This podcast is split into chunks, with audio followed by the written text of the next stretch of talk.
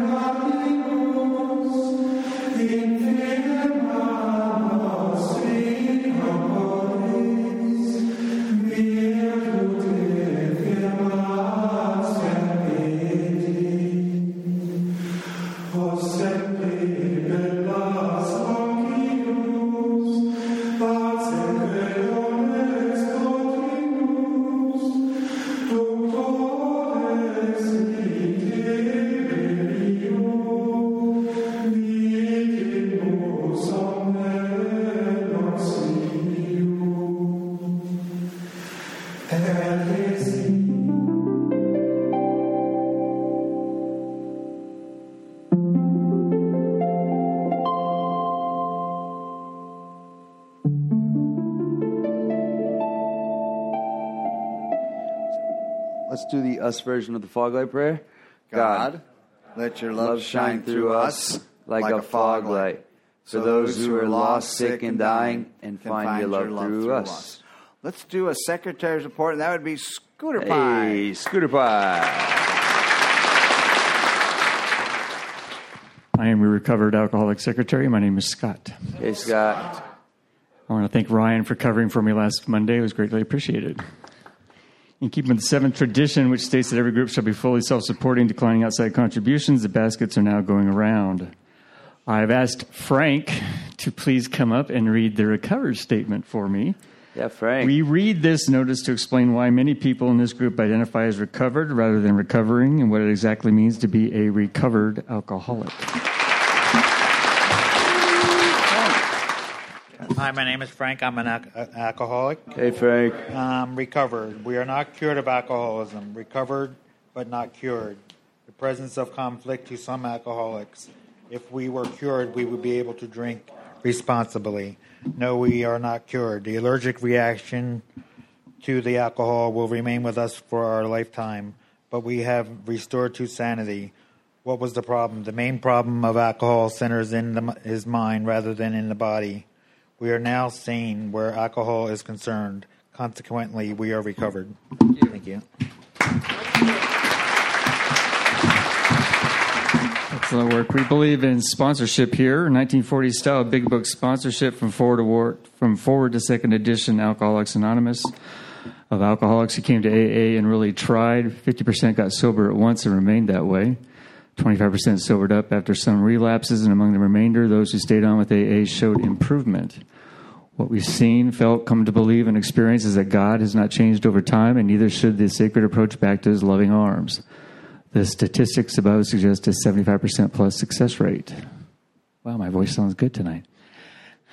In the back with Josiah, we have CDs, mugs, print big books, little red books, and other dictionaries and stuff. Thank you very much, Carol Merrill. he can help you with all your sorts of uh, purchases. Uh, we have a couple of announcements. I think this. Let's see, we got one more week to go here. So, the Fellowship of the Spirit, South Florida, Friday, June 21st and 22nd at the Wyndham Deerfield Beach Resort. Mickey and Marie from Denver are flying in. Mike Chase has tickets, and they're also available on the internet. You can buy them in line. You can also buy them at the door. There you go. Chapters to Recovery, June 28th through June 30th. Speakers from around the country are coming to this one. It's at the Ritz Carlton in Coconut Grove, Miami. Get your Ritz on. Uh, Heather, oh, okay. Tanisha has tickets for that if you need it. There are flyers in the back of the room on these uh, events as well. Timelines. We meet here every Monday at 5:30 to set up the room. If you want to come early and get to know us better, please join us. At 6:30 we have coffee and conversation. At 7:12 the bells ring and the road to recovery tune starts. So we ask you to be in your seats by 7:15 so the monks can start chanting. They don't like to be back in that room very long by themselves. All right. All right. So enjoy your Monday. Next week, bring a frenemy. We'll see you then. Bye. Thanks, Scott. Thank you, From the Thank Ford, you, Scooter Pie. From the foreword to the first edition of Alcoholics Anonymous. We of Alcoholics Anonymous are more than 100 men and women who have recovered from a seemingly hopeless state of mind and body. To show other alcoholics precisely how we have recovered is the main purpose of this book and of this group. From their solution, also from the big book. The tremendous fact for every one of us is that we've discovered a common solution. We have a way out which we can absolutely agree on, which we can join in brotherly and harmonious action. This is the great news this book carries to those who suffer from alcoholism. This is an open meeting, and as such, all who have an interest in alcoholism and our program recovery are welcome. Because this is an open meeting, you need not identify yourself nor your reason for being here if you do not wish to do so. Your anonymity will be protected. You, we ask that you protect ours. And on the anonymity, the reason we mention that at this meeting is podcast. So he's recording it right now. We edit out last names wherever possible. But if you don't want your name out on the internet later on tonight for the world to hear that you were here, pass the mic or just disguise it. Can we have a show of hands of people joining us for the first time? Welcome. Thank you. Can I see a show of hands of the recovered alcoholics in the room? Wow, if your hand's not up, I would talk to the people whose hands are, because then you can get connected to God too and help people. and live happy, joyous, and free. While this is an open meeting, membership in this group is limited to those who wish to recover from alcoholism and have a desire to stop drinking for good and all. Each member of Alcoholics Anonymous is a potential sponsor of a new member and should clearly recognize the obligations and duties of such a responsibility. So, did anybody get by our welcoming committee and not have a book? So, who doesn't have a book in front of you right now? We'll get one right over to you. Fantastic. Successfully got everyone a book. Before we begin our study of the Big Book, last week we reviewed Tradition 10. Tonight, let's take a quick review of Tradition 11. Please refer to the Unabridged Big Book, page 562. And then the Little Book, Abridged Book, page 177. Welcome, Lexi. Lexicon. Beautify Lexicon. Hi. Hi, everyone. I'm Lexi. I'm a recovered alcoholic. Hey, Lexi. Hi, guys. And we are on 11, one away from 12. In the short form, our public relations policy is based on attraction rather than promotion. Seems very loud. We need always maintain personal anonymity at the level of press, radio, and films, and in the long version. Our relations with the general public should be characterized by personal anonymity. We think AA ought to avoid sensational advertising. Our names and pictures as AA members ought not to be broadcast, filmed, or publicly printed. Our public relations should be guided by the principle of attraction rather than promotion. There is never need to praise ourselves. We feel it better to let our friends recommend us. I don't know, guys. This one's a little tricky for me. I feel like it's a an easy, hard one. You know, it's like little straightforward, but a little more going on under the surface. So I will do my best to unpack it in now four minutes or so or less. So I guess let's take a look back first. I mean, obviously, AA has been publicized before in press, radio, and films. And honestly, without those instances of favorable publicity and AA's legions of well wishers, AA would have never grown into the society that it is today. If you take a look back at some of these major periods of growth sparked by publicity, you got that little old article, Alcoholics and God, which was the first national article about AA, published in 39 shortly after the book. And it resulted in some like 800 urgent calls for help. You got Rockefeller and his fancy dinner for his New York friends publicizing AA.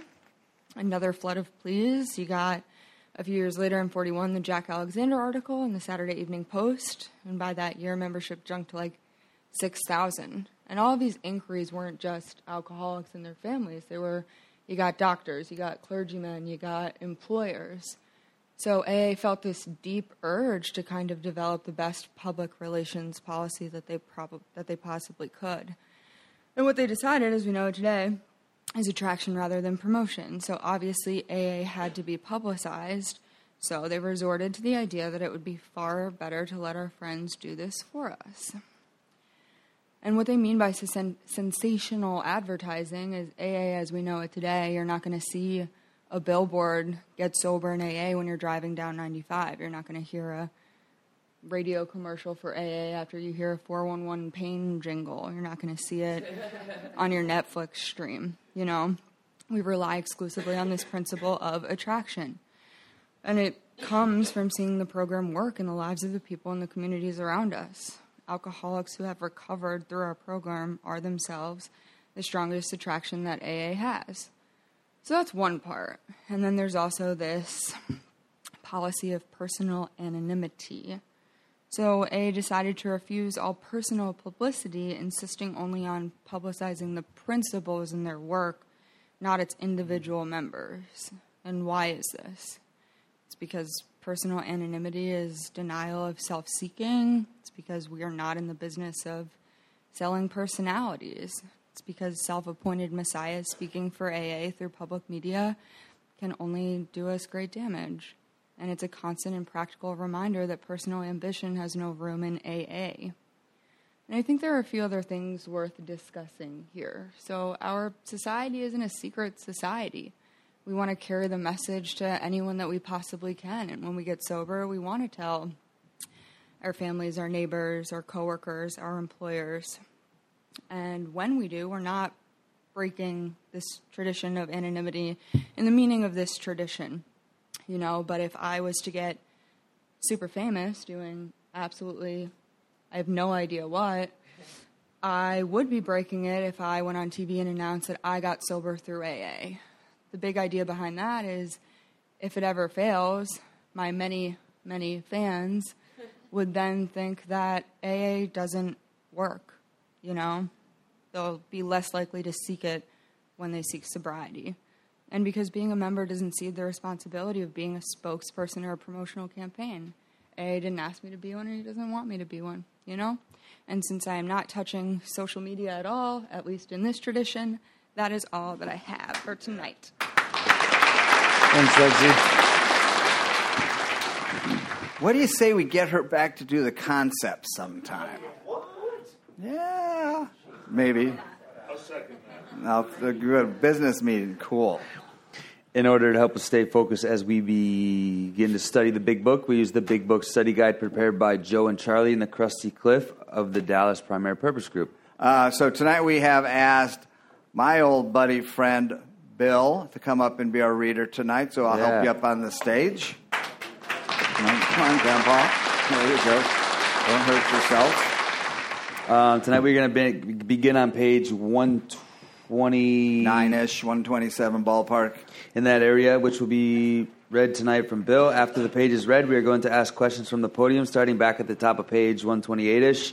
The answers will be one sentence unless otherwise specified. And multi part questions are simply a one sentence answer, split up by commas, commas, semicolons, commas.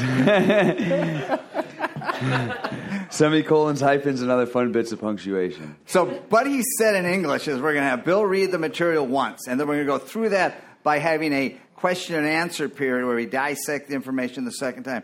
Um, notice how the language in the question gives new light in which to consider the study material. Why would this be important? Well, this is important because hearing the question and rereading the content offers a definite way of comprehending the material covered. After we have completed the page, we open up for comments, questions, and observations based on what we have just read. If you have spiritual experience with this information, please feel free to share. And if you don't, feel free to just listen or ask a question. And if we start going down rabbit holes of, boy, where'd this going and, and sharing stuff like that, I've asked Alan to be the one to slightly bring that back to where we're at. However, Big Book sponsorship is not therapy. Should you begin sharing about topics which are more appropriately discussed in private, please do not offend it when Alan cuts that conversation short. That's why we have the fellowship meetings before and after. We can talk about our personal crazy diddly doos going on with, with people who also have crazy diddly do stuff going on. The whole purpose of this is that we're going to relate, we're going to connect with people that have been through areas that we're going through so we can help each other. That's the we part, right? Right. Right. So you can never go wrong by commenting on the page. This brings us to one of the words of the co-founders of the one of the words of the co-founders of Alcoholics Anonymous. Sobriety, freedom from alcohol through the teaching and practice of the 12 steps is the sole purpose of any Alcoholics Anonymous group. And that, of course, was Bill W. So we're in the family afterwards tonight, and this is our 72nd session tonight. We just didn't roll the dice and say, hey, let's do family afterward tonight. We actually started 72 weeks ago on page zero. So if everybody turns to like page zero, it's like that's where, the, where we start finding out about what Alcoholics Anonymous is. If you're new to Alcoholics Anonymous, it's kind of important to figure out what you're getting yourself into. You know, we don't want to do, no bait and switch type stuff. You know, we're upfront exactly what Alcoholics Anonymous is about, why we're here, how it got started, and some of the historical information. And we also have the forwards to set straight some, mis- some misconceptions people have. So I always like to tell my sponsees if, if this is a fellowship that maybe, hopefully, for the rest of your life, let's make sure you know what you're getting into first. And that's really important because we come into the disease concept, which we find out about in. Doctor's opinion, and doctor's opinion is going to explain to you what you suffer from. So you learn where you come from, how we got started, and then you learn in the doctor's opinion we have a threefold disease: mind, body, and spirit. Mind being the mental obsession, that hamster wheel that we run on. Um, the body being the phenomenon of craving, which is the manifestation of the allergy, and mind, body, spirit. And the spirit part being the spirituality, which is the disconnection from God. The best way I can describe it is like a hole in the soul. But not only that, it's already talking about in the, in the doctor's opinion to work with another alcoholic.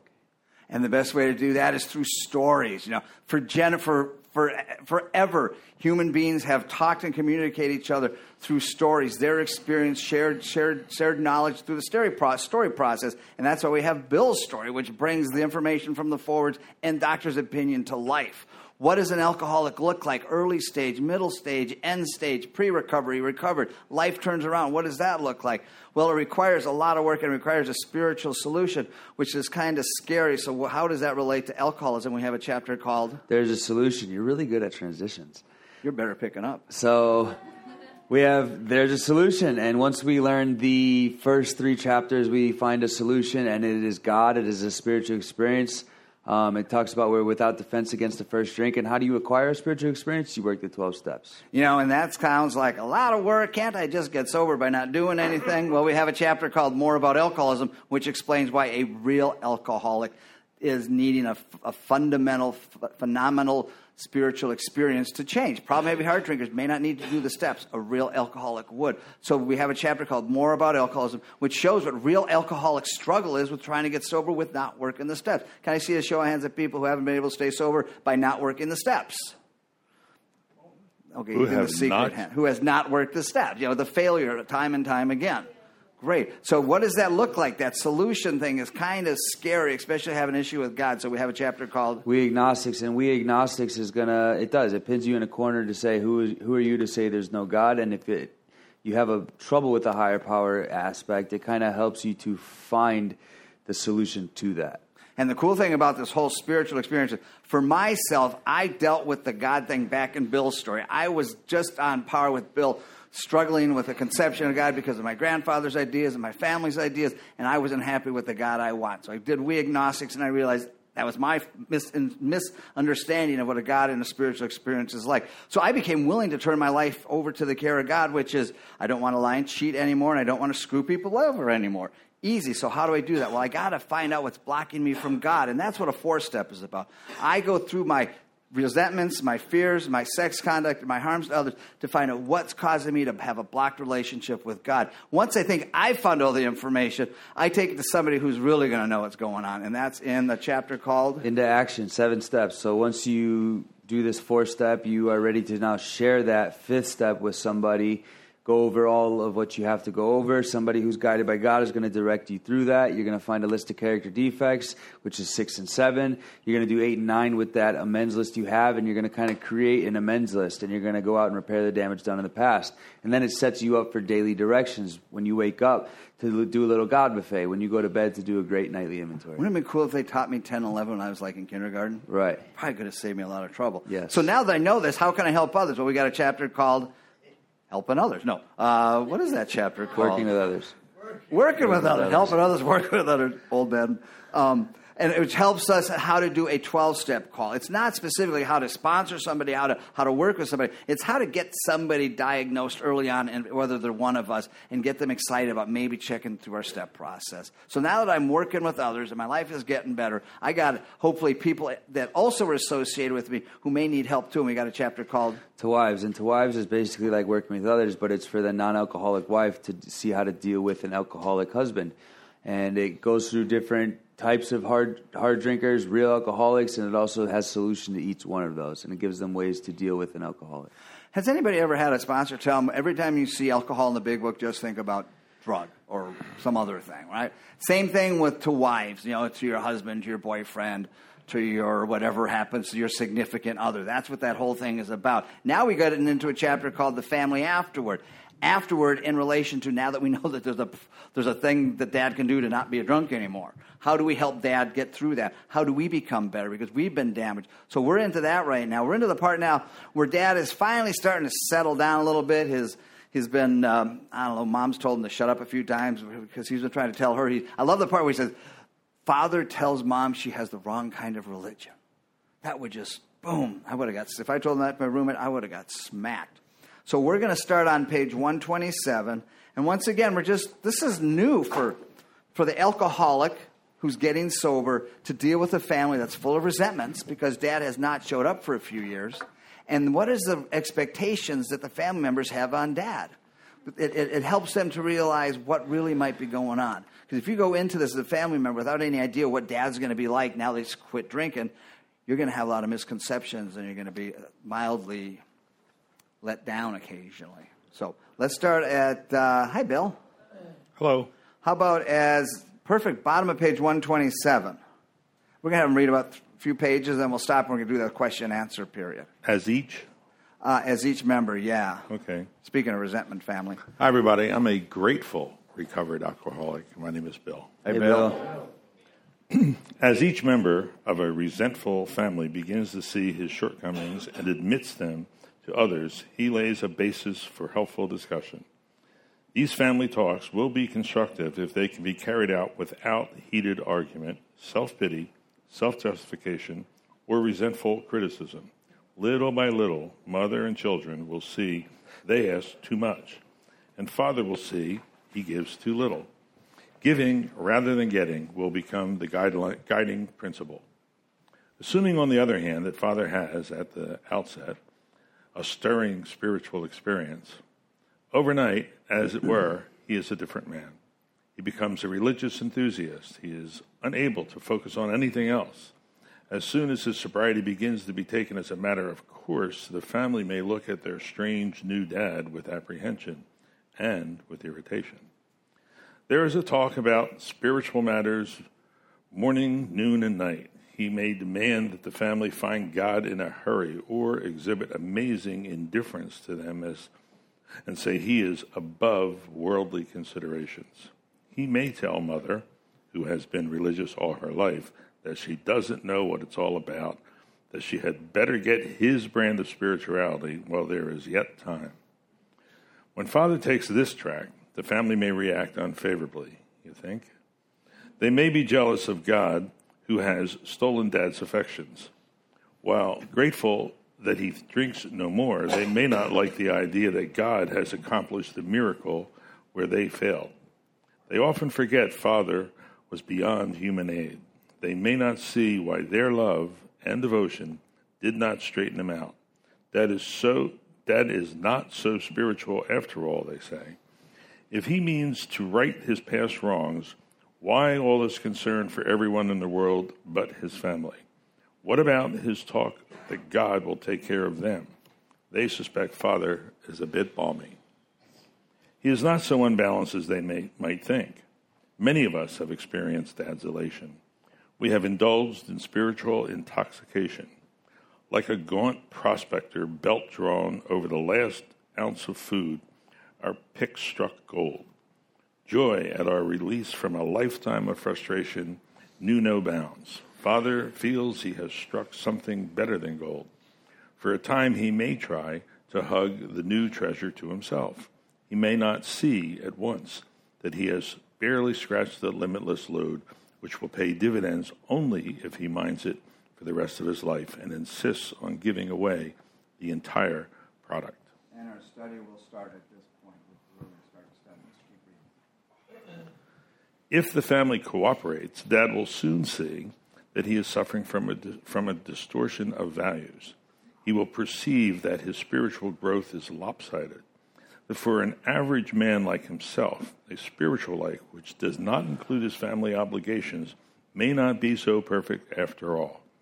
If the family will appreciate that dad's current behavior is but a phase of his development, all will be well. In the midst of an understanding and sympathetic family, these vagaries of dad's spiritual infancy will, quick, infancy will quickly disappear. The opposite may happen should the family condemn and criticize. Dad may feel that for years his drinking has placed him on the wrong side of every argument, but that now he has become a superior person with God on his side. Mm. If the family persists in critici- criticism, this fallacy may take a still greater hold on father. Instead of treating the family as he should, he may retreat further into himself and feel he has spiritual justification for doing so. Though the family does not fully agree with dad's spiritual activities, they should let him have his head. Even if he displays a certain amount of neglect and irresponsibility towards the family, It is well to let him go as far as he likes in helping other alcoholics. During those first days of convalescence, th- th- this will do more to ensure his sobriety than anything else. Though some of his manifestations are alarming and disagreeable, we think Dad will be on a firmer foundation than the man who is placing business and or professional success ahead of spiritual development. He will be less likely to drink again, and anything is preferable to that. Those of us who have spent much time in the world of spiritual make believe have eventually seen the childish, childishness of it. This dream this dream world has been replaced by a great sense of purpose, accompanied by growing consciousness of the power of God in our lives. We have come to believe He would like us to keep our heads in the clouds with Him, but that our feet ought to be firmly planted on earth. That is where our fellowship, fellow travelers are, and that is where our work must be done. These are the realities for us. We have found nothing incompatible between a powerful spiritual experience and a life on the same of a life of sane and happy usefulness. One more suggestion. Whether the family has spiritual convictions or not, they may do well to examine the principles by which the alcoholic member is trying to live. They can hardly fail to approve these simple principles though the head of the house still fails somewhat in practicing them. Nothing will help the man who is off on a spiritual tangent so much as the wife who adopts a sane spiritual program, making a better practical use of it. There will be other profound changes in the household. Liquor incapacitated father for so many years that mother became head of the house. She met these responsi- responsibilities gallantly. By force of circumstances, she was often obliged to treat father as a sick or wayward child. Even when he wanted to assert himself, he could not, for his drinking placed him constantly in the wrong. Mother made all the plans and gave all the directions. When sober, father usually obeyed. Thus, mother, though no, through no fault of her own, became accustomed to wearing the family trousers. Father, coming suddenly to life again, often begins to assert himself. This means trouble unless the family watches for those tendencies in each other and comes to a friendly agreement about them. Drinking isolates most homes from the outside world. Father may have laid aside for years all normal activities, clubs, civic duties, sports.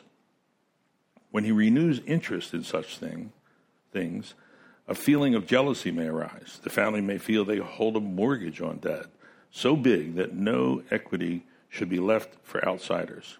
Instead of developing new channels of activities for themselves, mother and children demand that he stay home and make up the deficiencies. So we're going to pause there. We're going to start asking questions. We got Fred going to ask the questions tonight, and I'm going to walk around with the mic. All right.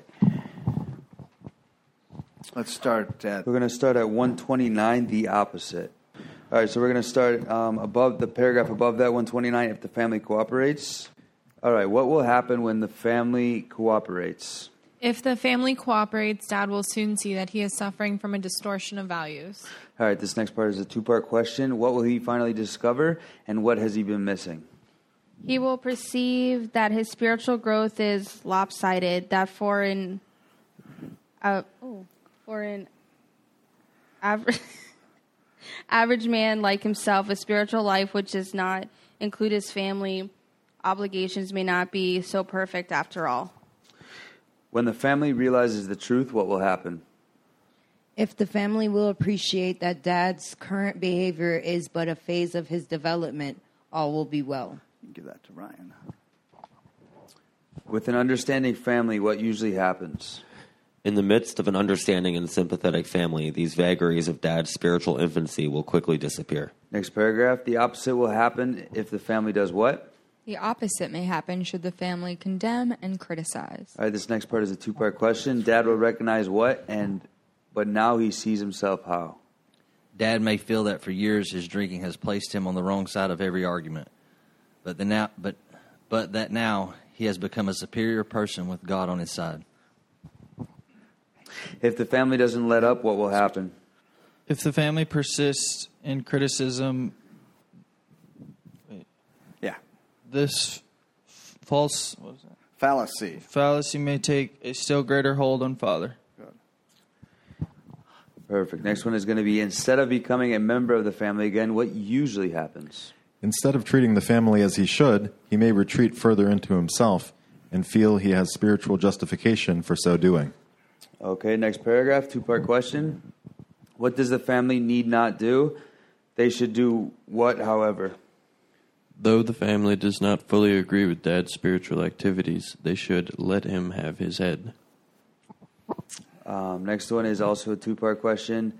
Even if he does what, and it is good idea to let him do what? Even if he displays a certain amount of neglect and irresponsibility towards the family, it is well to let him go as far as he likes in helping other alcoholics. Can you read that again? That's kind of important. Even if he displays a certain amount of neglect and irresponsibility towards the family, it is well to let him go as far as he likes in helping other alcoholics. Thanks. In the early part of his sobriety, in his activities, is his activities really important? During those first days of convalescence, this will do more to ensure his sobriety than anything else. I like that. Uh, hi, Tanisha. All right, page top of page 130. Two part question How do some of his actions appear? And we believe he will ultimately be on a firmer foundation than who? Though some of his manifestations are alarming and disagreeable, we think Dad will be on a firmer foundation than the man who is placing business or professional success ahead of spiritual development. Ooh, read that one again. right? I like that one. Me too. Though some of I want to become some an of his astronaut first. Then I'll work on the steps. Though some of his manifestations are alarming and disagreeable, we think Dad will be on a firmer foundation than the man who is placing business or professional success ahead of spiritual development. He will You- be less likely to drink again, Oh. and anything is preferable to that. Thank you. Next paragraph, Fred. Next paragraph. What have those of us who have gone spiritually balmy finally done? Those of us who have spent much time in the world of spiritual make believe have eventually seen the childishness of it. Two part question. What has our dream world been replaced with, and it has been accomplished by what?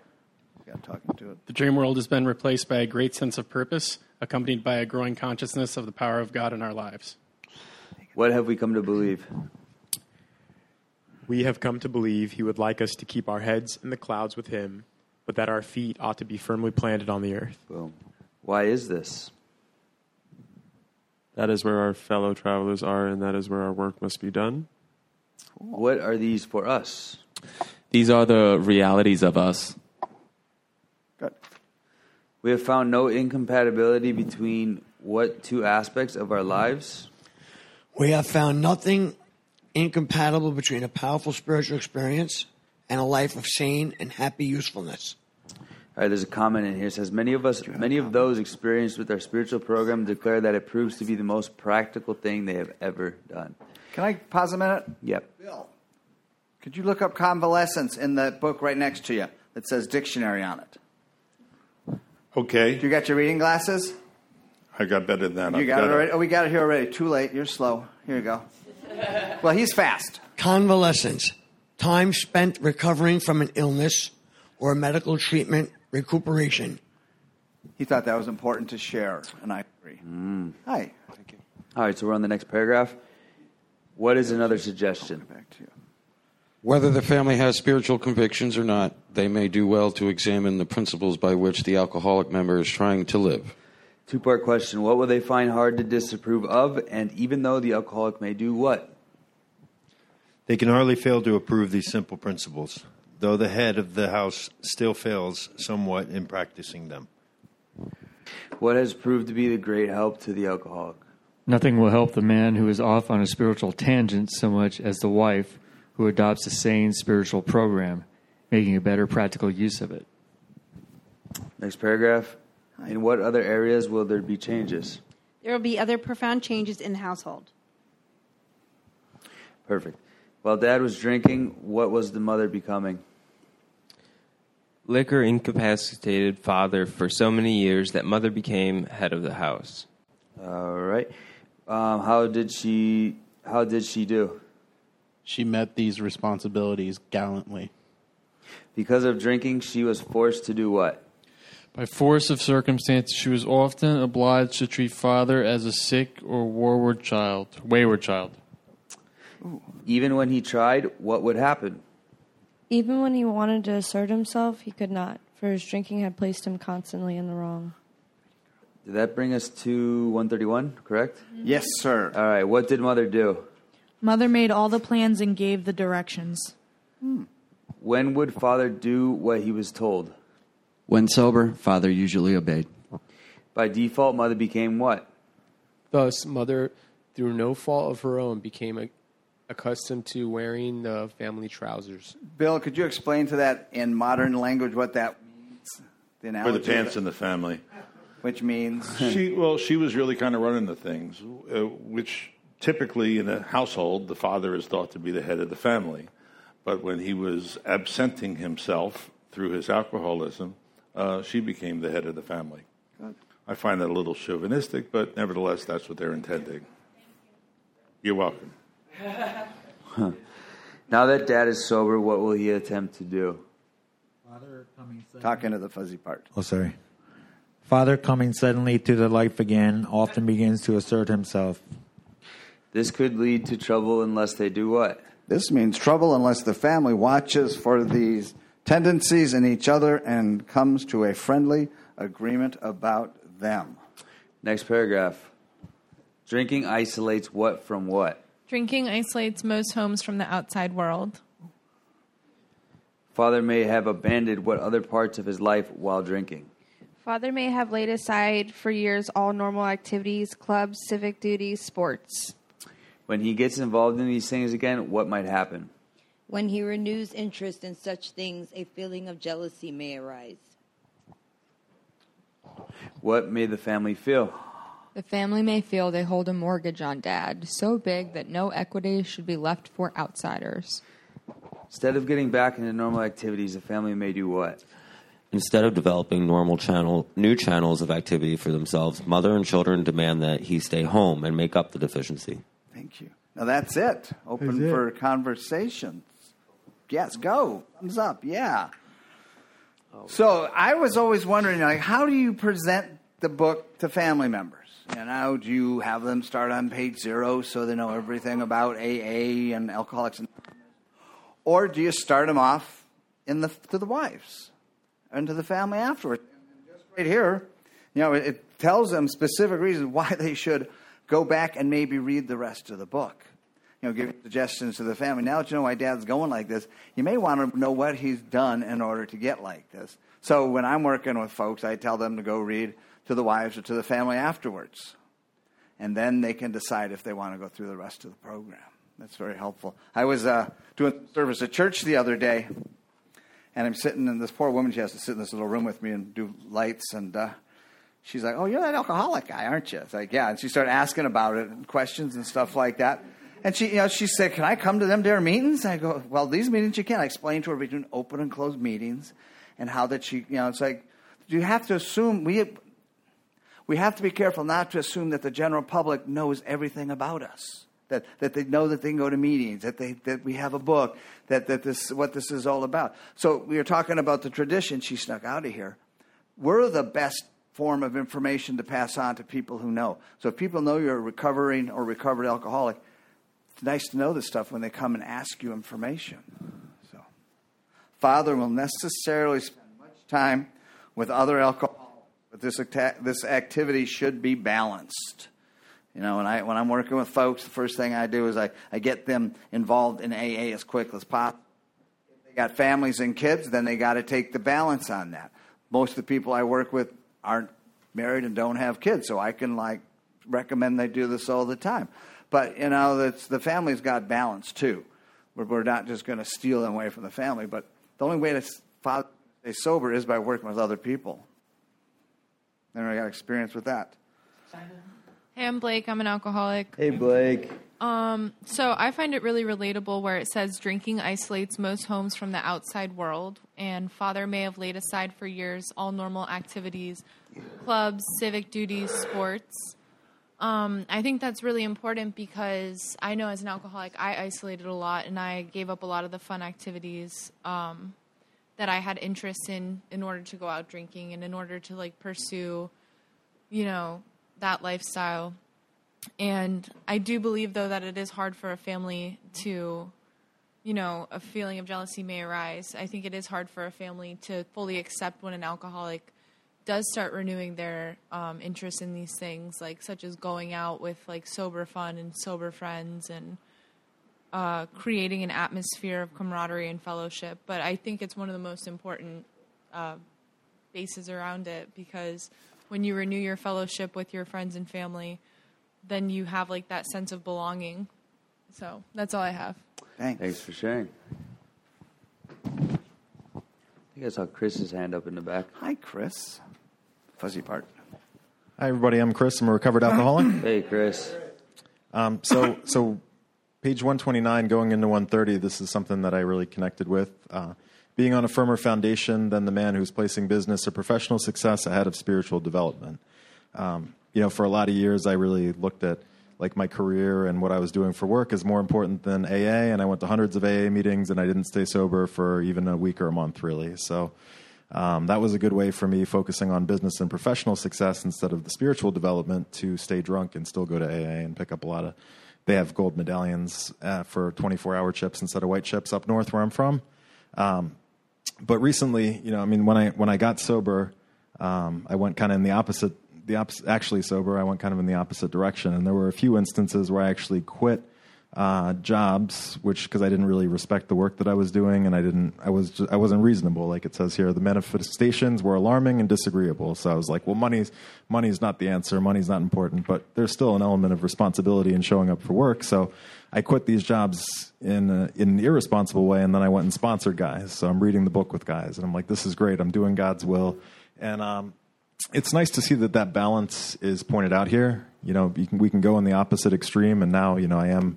I've been working at the same job for about a year, and I, would like to think that I'm reasonably responsible there. Uh, but that's not my primary purpose. My focus is on spiritual development and working the steps and helping others, hopefully on on most days. And uh, you know, the book is that's what the book's pointing out here. And and I love that my mom has actually read this book and she listens to the audiobook too because she's come to visit from the west coast of Florida and stayed in my apartment uh, when we had you know a, a, drunk crashing on our friend's couch and we're hanging out with I was hanging out with him for a lot of the day. Hey this is so and so and it's like she she understands you know she loves that. She said I, I read this book so I know that this is the most important thing for you to do. That's all I got. Thanks, Chris. We have Ryan. Hi I'm Ryan. I'm an alcoholic. Hey, Ryan. And uh, I'm going to keep this short. Uh, I like the, the part where it says one more suggestion whether the family has spiritual convictions or not, they may do well to examine the principles by which the alcoholic member is trying to live. Um, something that I that I've noticed in my own recovery is uh, like when I first when I first got sober, I would call like my family members and I would tell them about everything that was going on in my life because I mean like they were all back home and like and I was down here, so like they had to hear like about like how I went through my fourth step and like what I was doing in my fifth step. And like then when I was like doing my tenth and eleventh steps and I would like explain to, I would have to explain to them about everything that I was doing because uh, I mean like they obviously have never they haven't gone through this so they didn't know um, but something I've noticed now is like like I'll call my family members and like I don't know if like I'll sound different th- different to them or what but like they'll be like oh, are you not are you not doing your tenth and eleventh steps? And like I'll be like, oh, crap, like so like the fact that like they now they have an idea of what it is that I do here, and I mean they help to keep me in check a little bit because of that. Whereas before, like I mean, it was just kind of like a free for all. So um, I think it's important to share this stuff. I mean, it says in the beginning of the book that this isn't just a gift for alcoholics. This is a gift to the world. Um, and this is a way of life that anybody anybody could have. We just need it to live. Um, but anybody could do this and and have a happy, joyous, and free life. So that's all I've got. Thanks. You know, this is a malady of fatality. People die from this thing, right? So just like any other disease out there, family oftentimes gets involved. Like people get some form of cancer, the family shave their head, they do telethons, they do marathons, right? So with alcoholics, it's the same thing. The family gets involved and helps the person get sober. That's a better chance. Nothing will Nothing will help the man who is off on a spiritual tangent so much as the wife who adopts the same spiritual program, making a better practice of it. You know, it was what somebody said was chauvinistic and stuff like back in those days. And but you know, as the father or the wife was getting recovered in one part of the house, in the other part of the house, the family members, the wife or the husband, whoever it be, was in the other part also going through the same process. There was this family sticking together stuff that was so prevalent back then. So anytime you can help a family member get involved in an Al-Anon or any of those other sister programs, we're going to have a better chance of getting and staying sober. Hi, Scott, recovered alcoholic. I see a lot of this that we've been tonight is really a giant balancing act uh, where you can get so into what's happening to you that you could scare people away. And on page 129, when it says, if the family will appreciate the dad's current behaviors but a phase of his development. That's kind of how I felt about a spiritual awakening. It was so amazing to me that it was actually happening that you want to tell everybody about it until you're blue in the face and they're sick to death of you. And that's not what you want to do. You want to drive people away. And I think that's really the biggest thing that I've I've tried to deal with is uh, wanting everyone to get this what I'm getting and share it and explain it and it's it's a balancing act. You you really have to share what's happening to you and leave it at that. You really can't lead someone else into it. You can just tell them how it made you feel or share about how it's changed you, but uh, that's about as far as you can go with it, and not to demand of other people that they accept the way you're doing things or demand that uh, you do it a certain way as that's the only way. There's a lot of different ways to do this, uh, but it is a really cool thing. Thanks for letting me share. Thanks. If we can get somebody shares on maybe who's in the relationship in recovery, how they practice, how they keep programs separate, how that works for all of them, that would be cool. Since oh, we got any, oh good, do we have any Al-Anoners in the room by the way? Oh, here's a couple of these guys. Hi, family. Paul, recovered alcoholic. Hey, Paul. Hey, Um, I find it interesting on the bottom of 129. It says it's well to let him go as far as he likes helping other alcoholics during those first days of convalescence. This will do more to ensure his sobriety than anything else. Sounds a lot like the first sentence in working with others. Practical experience shows that nothing will so much ensure immunity from drinking as intensive work with other alcoholics.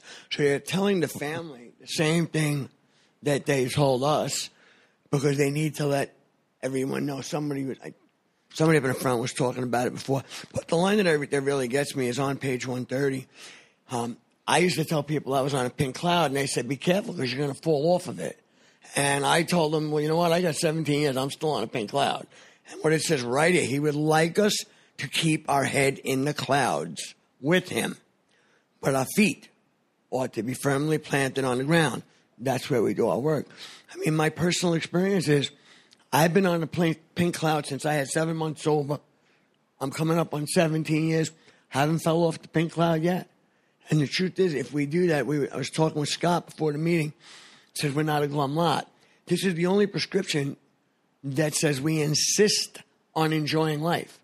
So if you're not enjoying life, you're not following the directions in the book. It's really that simple. Yeah, the pink cloud. Pink cloud shouldn't be an accident. The pink cloud, it, the pink cloud is not an accident. It's not a temporary. That's what you strive for. That's what steps 10, 11, and 12 for, is to keep you in the present, to keep you in your fourth dimension, to help you to grow. You don't want to lose that thing. You want to keep shooting for that thing. There's going to be bad days and good days, right? That's right. But you get it right back. Yeah. Don't be like, oh, wait till the pink cloud pop. It's like, that's mean. Yeah. Hi. Hi, recovered alcoholic. My name's Alan. Hey, Alan. Um, yeah, the, this um, I think this passage has a lot of meaning for me or a, a current experience, and I feel like I'm always in current experience. Um, this process is never ending for me, and it's continuing to change and continuing to develop as new teachers and new things come into my life. Even being here tonight, you know, my eyes are being opened, and and I'm looking at it from a different perspective rather than in the middle of the experience. And um, for me, I remember, I think working with another alcoholic has been the cornerstone for my recovery. In in my relationship, what it's done is it's allowed me um, to work the steps in my life. And what it's done, it's it's been a mirror experience for me because as I go through the steps, I do, I didn't get that that white light experience at step five, you know, and six and things like that that other people have talked about. What I, when I had my experiences, and I still do today, where I feel my growth, where I see myself, is when I'm sitting with another drunk, and that's been a save all for me in my recovery. That's just been my experience. When I'm sitting with a newcomer or somebody um, trying to get sober, no matter what is going on in my life, I've been I was homeless, and I consider myself homeless because I had to go sleep on a person's couch, a friend's couch, because I had no money in sobriety. I lost, you know, horrible experience, lost my business, completely broke, not enough money to feed myself, not enough, enough money to pay for a motel. Here I am on a friend's couch in sobriety. The solution at that moment, and the same thing my teachers told me, go work with a drunk. And so I worked with more drunks at that time, and I worked with more drunks until I don't know how God put the pieces back together. All I remember in that phase of my life was working with drunks. That was what all the only thing I could afford to do. I couldn't afford to go out. I couldn't afford to go do nice things. But what I do know is that that's always saved me. It, whatever's happening in my life, when there's issues um, with my family, with my marriage, with you know whatever's going on in my life, I can rely and count on going to serve God and His people and building His kingdom. And for some reason, everything always works out. And that's been the you know my experience in, in my recovery. I'm currently in this experience. So for the past five years, I've been experiencing fighting for my children. And I say fighting, I mean a lot of work, a lot of effort, a lot of court, a lot of uh, going through you know custody battles for my children and and all these things changing. And my 16 year old daughter is currently with me for the summer, for the month of June, and my 11 year old will be with me in July. I've got a, a newly six month old marriage, and here I am trying to work, provide, ministry, recovery. I've got all these different aspects, and I don't know. There is no way. I remember asking Pete about four years ago, all my inventory had to do with balance. I called it balance. And he said, there is no balance. There is no balance. There's a rhythm. If you get in the rhythm, everything will be okay. And so today I just pray for the rhythm. The reality is I, you know, I, I know I'm going to ch- attempt to show up at work tomorrow morning, but I have no idea what I'm going to do. God calls me at any given moment, and that's when I go. And I have to, there's all these aspects because for me, I would pick up my phone all day long for drunks rather than doing my job. And I've done that. And I watched my business suffer from doing that too. So there's different things and aspects you know you try to do, but what I do notice if I'm doing God's work, my family usually goes along with it. Tonight my wife's at some meeting I have no idea with women somewhere and here I am, you know, at, a meeting. And that's how I kind of do life and my daughter's practicing worship music at the house by the pool. You know. And um, so I don't really know. I, I all I know is that this is uh, this has been critical for my recovery and uh, I, I would spend all my time doing this because I know one thing. Before I got sober, I had no purpose. And I had no meaning in my life. And I thought I offered the world nothing. All I did was took from it. So when you get sober, you're so passionate because you finally feel like you have something to offer the world. And uh, I know all my family. I have an incredible family, and I thought I never had any. And I have so much family today. No matter what they are, they have graduations, weddings, parties. If I say I have something to do in Alcoholics Anonymous, no problem because they rather me show up occasionally without stealing from them, yeah. without robbing them and robbing the cupboards and cabinets. You know, they rather see me once in a while, you know, with, with cheeks and, and weight on and with a smile on my face, knowing that I'm, you know, doing good to the world. They rather see me like that once in a while than all the time, and they get it, you know. And so I see God works all those things out. He really does. He works all those things out. So thank you for letting me share. You know, going back to the, where this comes from is Bill's story, and this is the, just Bill had had his white light experience, and up to this point, Bill, before his white light experience, had been a lot like us, lying, cheating, stealing, manipulative, self-centered, and considerate and self-serving. Right? The first thought that comes to Bill after his white light experience. While I lay in the hospital, a thought came that there were thousands of hopeless alcoholics who might be glad to have what has been so freely given to me perhaps I could have help some of them. They in turn might work with others. Next chapter. My friend had emphasized the absolute necessity of demonstrating these principles in all line affairs. This is where we have to come in, right? Particularly, it was an imperative to work with others as Ebby had worked with him. Faith without works was dead, he said, for how appallingly true for an alcoholic. For if an alcoholic failed to perfect and enlarge his spiritual life through work and self sacrifice for others, including family members, he could not survive the certain trails and low spots ahead. If he did not work, he would surely drink again, and if he drank, he would surely die. Then faith would be dead indeed. That is where, where that is with us, it is just like that. Imagine where he came from, and this is the opportunity he has to have a life again, a purpose. This is where it kicks. I, I, when I talk, when I work with guys, I like to talk about when Bill had his uh, moment of writing how it works and stuff. But what led up to that is Lois used to work at the department store, and she used to come home and she'd come in the back door and hang out in the kitchen because nothing pleased her more than hear Bill sitting at the dining room table talking recovery with the boys or talking recoveries with the new one. This from where she had come. And when the family members remember where they had come from, then everything that we do from this point is amazing. This is from Bill. My wife and I abandon ourselves with enthusiasm the idea of helping other alcoholics to a solution of their problems. It was fortunate for my old business associations, associates remained skeptical for a year and a half, during which I found little work. I was not too well at the time, was plagued by waves of self pity and resentment. This sometimes drove me back to drink, but I soon found that when all other measures failed, work with another alcoholic would save the day. When the families know where we're coming from and what this is all about, they're going to jump in and support us in this 100%.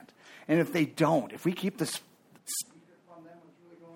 they won't catch it. They'll, they'll, they'll be resentful even more so than they have in the past. Bill, did you have something to say tonight?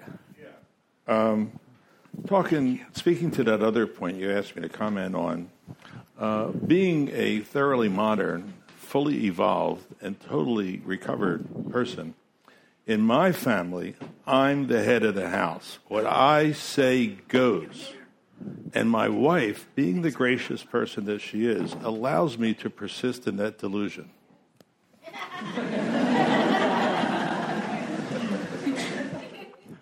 when I when I first got sober, uh, and and I was kind of waking up to this program, and this new way of living, I I knew I was going from something familiarly, confusingly familiar into something totally unfamiliar, and I needed some context. And for me, that was learning about the AA history, reading the, the preface and the forewords and, and stuff like that, and eventually working the program and getting, getting oriented. When you think of a family coming together, and, and I'm talking about the alcoholic and his family, they're doing a similar thing. You know, they're, they're embarking upon a whole new reality, something completely different than what they had been experiencing for a long time. What had become their normal however abnormal it was their normal, is now going to shift drastically, hopefully. I find these pages invaluable in sharing, like Michael said, with the family, reading it together, reading it individually, and talking about it. Because that's really important to help give context to what it is we're trying to accomplish here with my recovery in the family.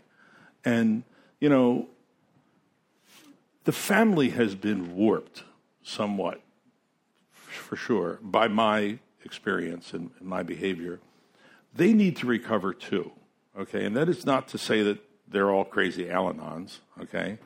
Um, but it is to say that, that, they, that, that the normal for a human being has been shifted to some absurd normal for them. And we're trying to bring it back to center. So it's it's really helpful to be talking about this balance. Alan, you you you you like rhythm better than balance. The way I see it is, you know, my behavior was like this. And what I'm what I'm trying to do is to, to modulate my behavior. Okay? So there is balance and there is rhythm to it.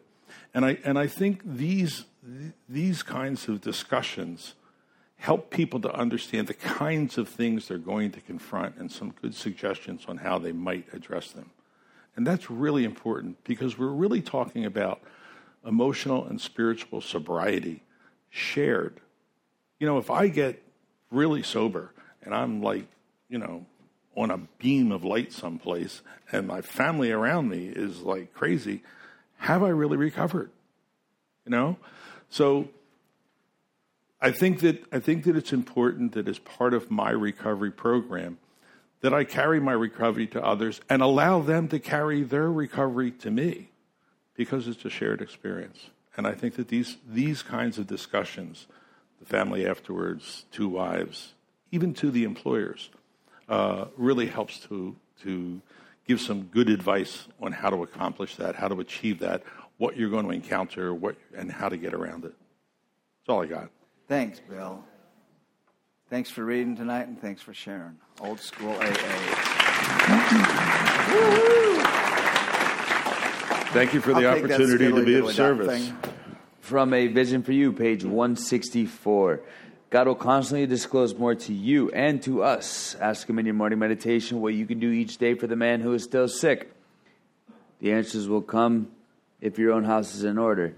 But you obviously cannot transmit, transmit something you haven't got. Seek to it, see to it that your relationship with Him is right, and great events will come to pass for you and for countless others. This is the great fact for us.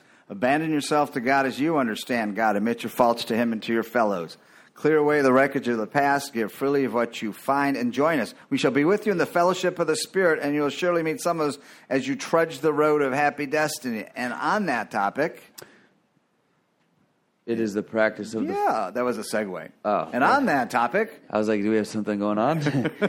it is the practice of the Fort Lauderdale Primary Purpose Big Book Study Group for group member sponsors to introduce their new sponsees by presenting them with a sponsorship medallion. Does anyone?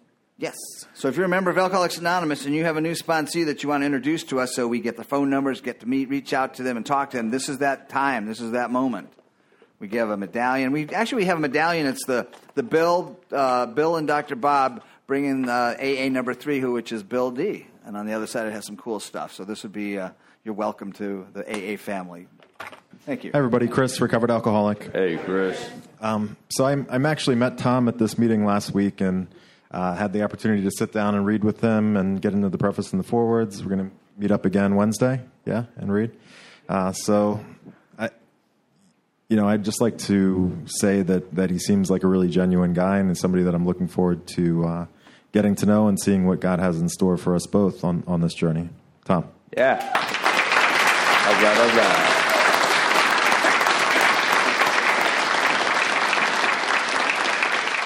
Did you grab one for the big guy? Thank you, recovered alcoholic Alan. Hey, Alan.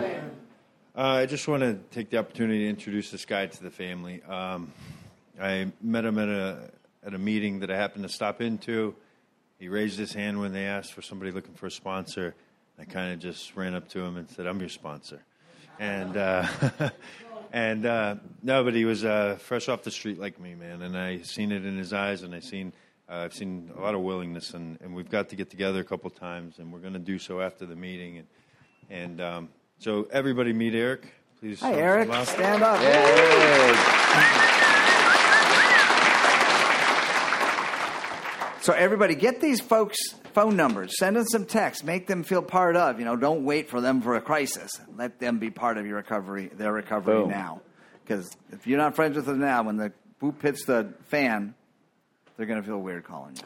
Anyone celebrating a year or more of sobriety that would like a medallion tonight? Is anybody celebrating a medallion next week? Okay, cool. Who wants to raise their hand for a sponsor? Who needs a sponsor? Raise your hand. We got Pete in the back. That's Jack. Sorry, that's Jack LaLanne.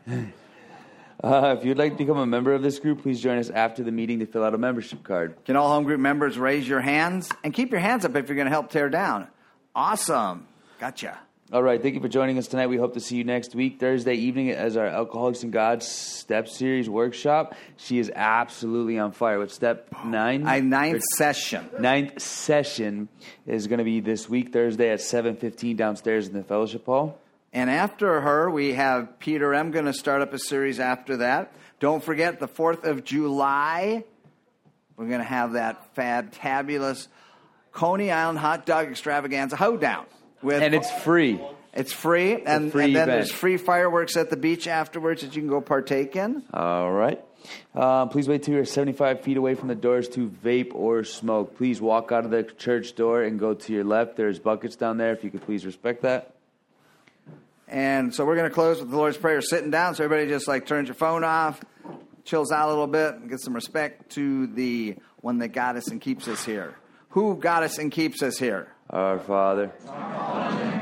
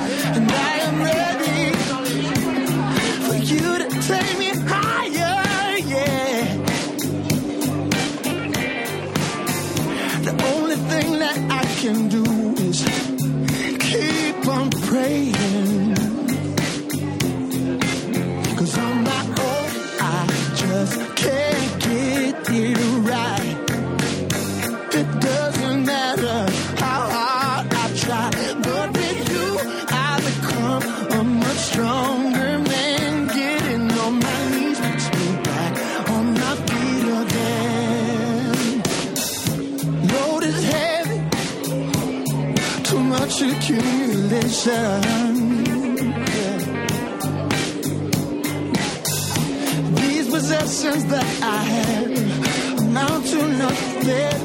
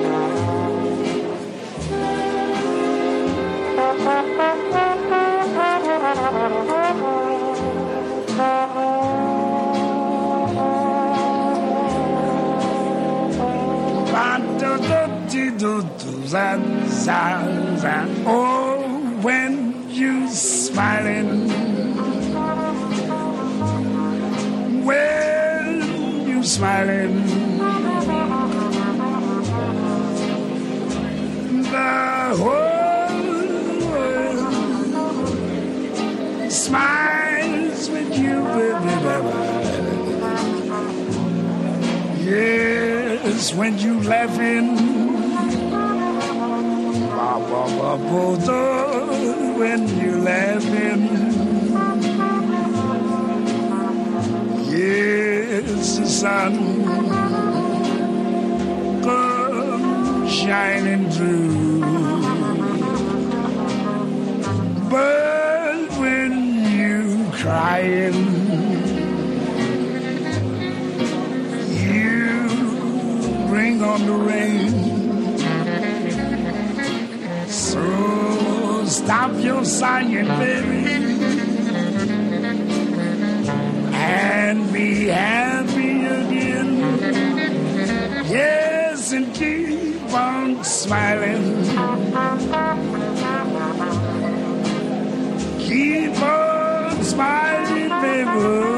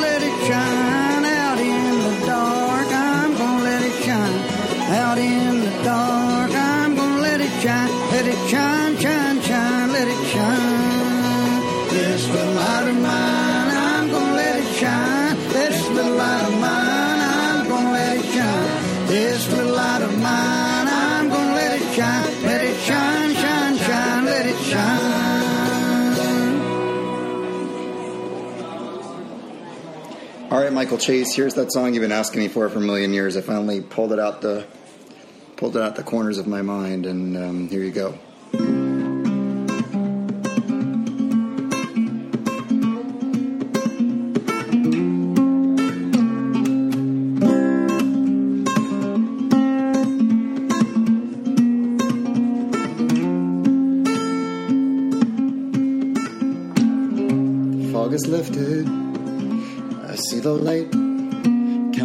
My blessings when I go to sleep at night and I dream now. Uh-huh. Fear has left me and I'm standing tall. A pile of bricks now lies where once there stood a wall that I hid behind. For all this time. Sometimes it takes a burning bush or a great white light to set you right.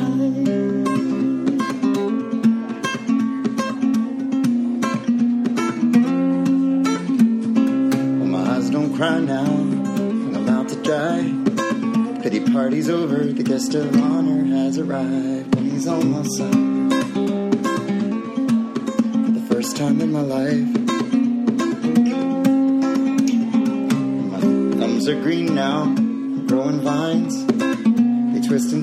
Way, flowers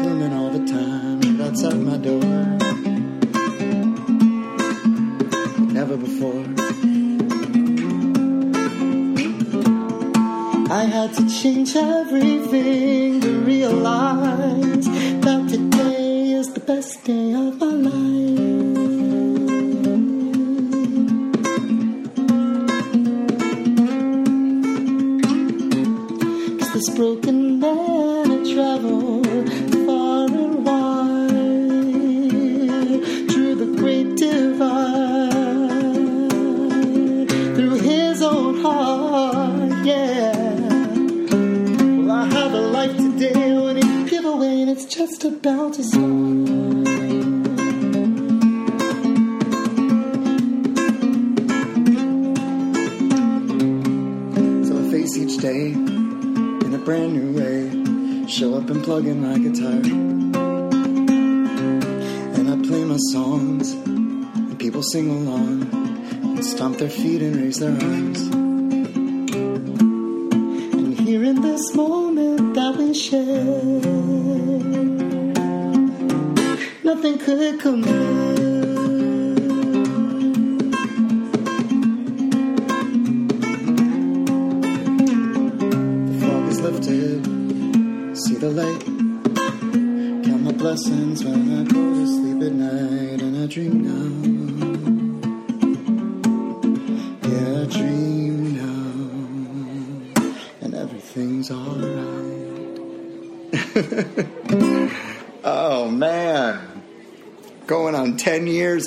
Song is. God bless. I love you, Mike Chase. Bye.